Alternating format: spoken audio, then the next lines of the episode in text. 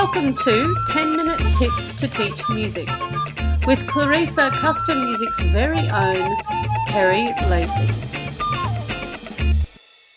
Hey everybody, welcome to 10 Minute Tips to Teach Music. My name is Kerry Lacey and I'm from Klerrisa Custom Music. This week on 10 Minute Tips to Teach Music, I thought it would be good to do a podcast about my top five online resources that I use on a daily basis. I use them uh, with my students, I use them for myself. So uh, I thought I would go through them. The first is an iPad app. Now, it actually is available on iProducts, so on Apple, and also on the Google Play Store. So if you're an Android user, you also can get access to it. This is called Yousician.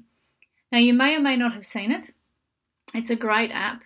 You have the opportunity to learn to play guitar, piano, ukulele, or bass, I think it is. And the app itself has lots of different levels. So you get a 30 minute lesson once a day for free. You do have a paid version if you wish to go that way, but I found it when I was trialing it that uh, I only needed to do half an hour a day. That was fine, gave me enough stuff to get through. And after the 30 minutes, it'll stop giving you access to new material, but you still can go over the material you've just done. So for young students, it's quite good. I gave this um, link to a friend of mine who runs a ukulele class, and her little kids in grade four absolutely love it. They really do love it. They do it together as a whole class. So uh, that's really cool. The good thing about the app is that if you can see this screen here, it actually has um, the tells you where to put your fingers. It shows you what uh, finger to actually use. Has little colors. It's a bit like Guitar Hero, I guess. And you travel along now. You don't have to plug your guitar in. You don't. You can do it acoustically, and it will register. The software will actually register your um, guitar playing. It'll tell you what you got right, what you didn't quite get right. You can go back through and you can change it. For guitar, um, you can do lead guitar or you can do rhythmic guitar. I tried it for a couple of weeks just at home. I've used it on my iPad, I've used it on my Mac uh, desktop, I've used it on my phone. Uh, using Android. So it's a great little uh, Yousician app. If you've never seen it, do grab it and uh, check it out. The next online source that I like to use is Jazz at Lincoln Center. Now, I run a jazz orchestra, and that particular group have a developmental program that they follow, and one of the things I like to do is get them to learn, uh, look at by learning. So we do lots of watching and listening. We listen to a lot of our uh, pieces of music that we're studying, and we uh, look at some history and some background to each of those pieces. They are a big fan of uh, old school swing, which is interesting. So Jazz at Lincoln Center um, certainly does help me out in that respect. You can see at the at the jazz.org website that they've actually got watch and listen and they have a whole range of live webcasts and the Jazz Academy resources. If you're um, not familiar with this particular site, jazz.org, you might be familiar with the YouTube channel. This is what their YouTube channel videos kind of look like. I use a lot of these ones. Uh, these are videos, as you can see, go for two, three, five, sometimes seven minutes. They have lots of things for all different types of instruments, everything from jazz sound on the saxophone to playing the guitar to particular drumming rudiments uh, that are broken down. It does cover a whole range of things. There's trombone in here, there's use of plunger mutes, tunes. These are just the ones that I've saved for my students in order to listen to that we're specifically focusing on. So, Jazz at Lincoln Center, the Jazz Academy videos, absolutely fantastic. I highly recommend you subscribe to them. They normally send an email once every couple of weeks, so it's not like you're going to get bombarded with uh, new additions up onto the site. The third thing that I've been really uh, using a lot of lately is Jon Bergmann's site. This is uh, a gentleman who's big into flipped learning. Now, he does a lot of conferences, you can see on the screen at his website that he um, runs a lot of conferences around the place, the global leaders. He also has a flipped learning mastery course that you can do online. The Flip learning radio is where I tend to listen to because on Flip Learning the Flip Side, he actually has a podcast. So I do um, listen to that quite regularly. You can see that he has uh, a whole range of posts about what flip learning is, the Genius Hour, which I know some people have been trying, project based learning, how to flip a lesson.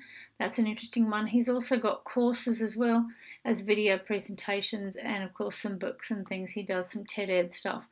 So I highly recommend looking into Jon Bergmann's resources on flip learning. If you want to get started on it, you're not quite sure how to go about it, then this is a great place to start.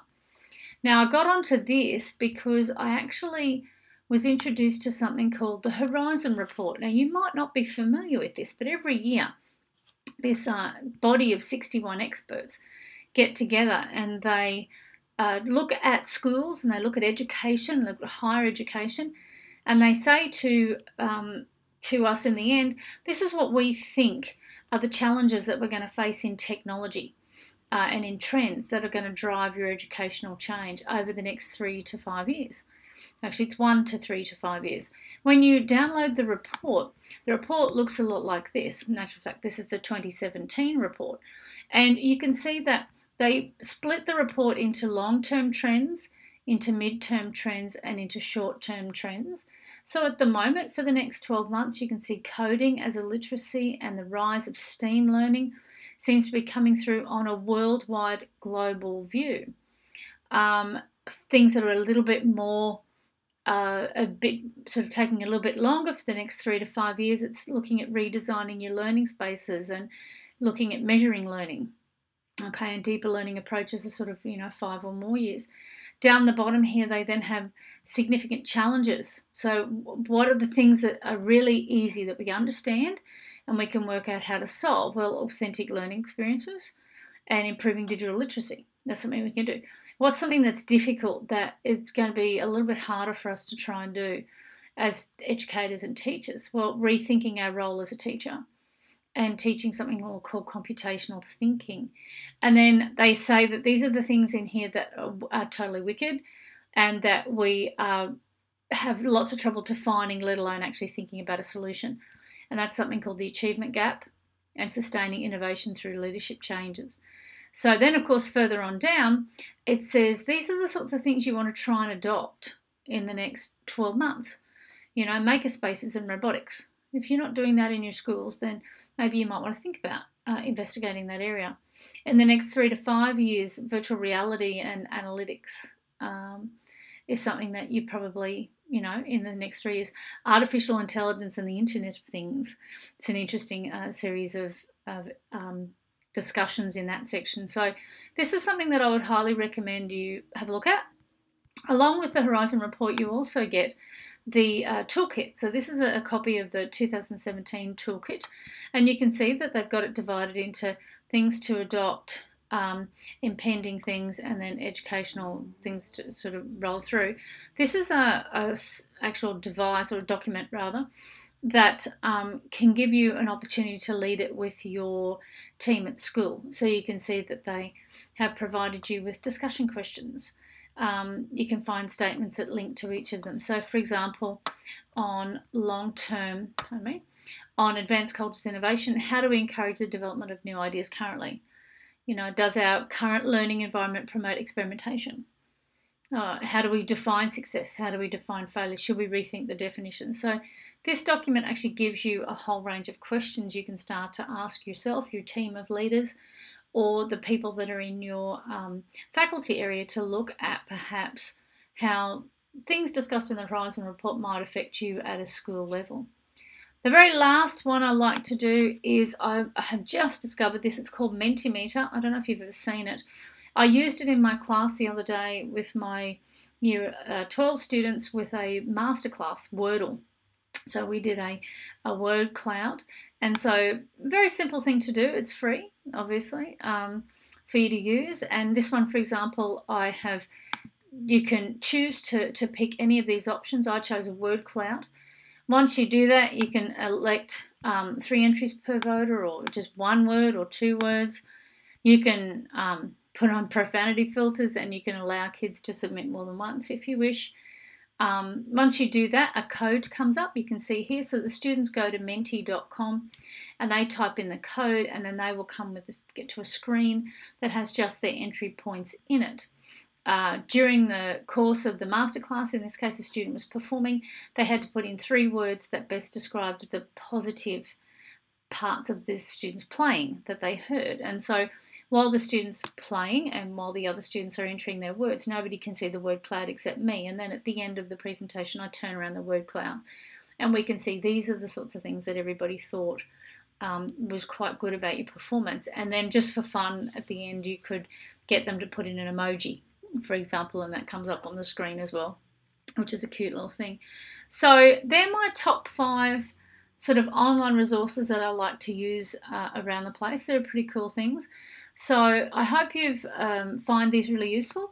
If you head on over to the website, klerrisacustommusic.com.au, that's K L E R R I S A, you will find uh, all the links. You'll find post uh, in the um, standard posting area, and you'll find a link to all of these places.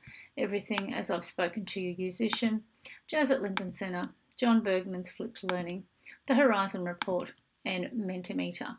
That's it for this week. I look forward to talking to you a little bit later.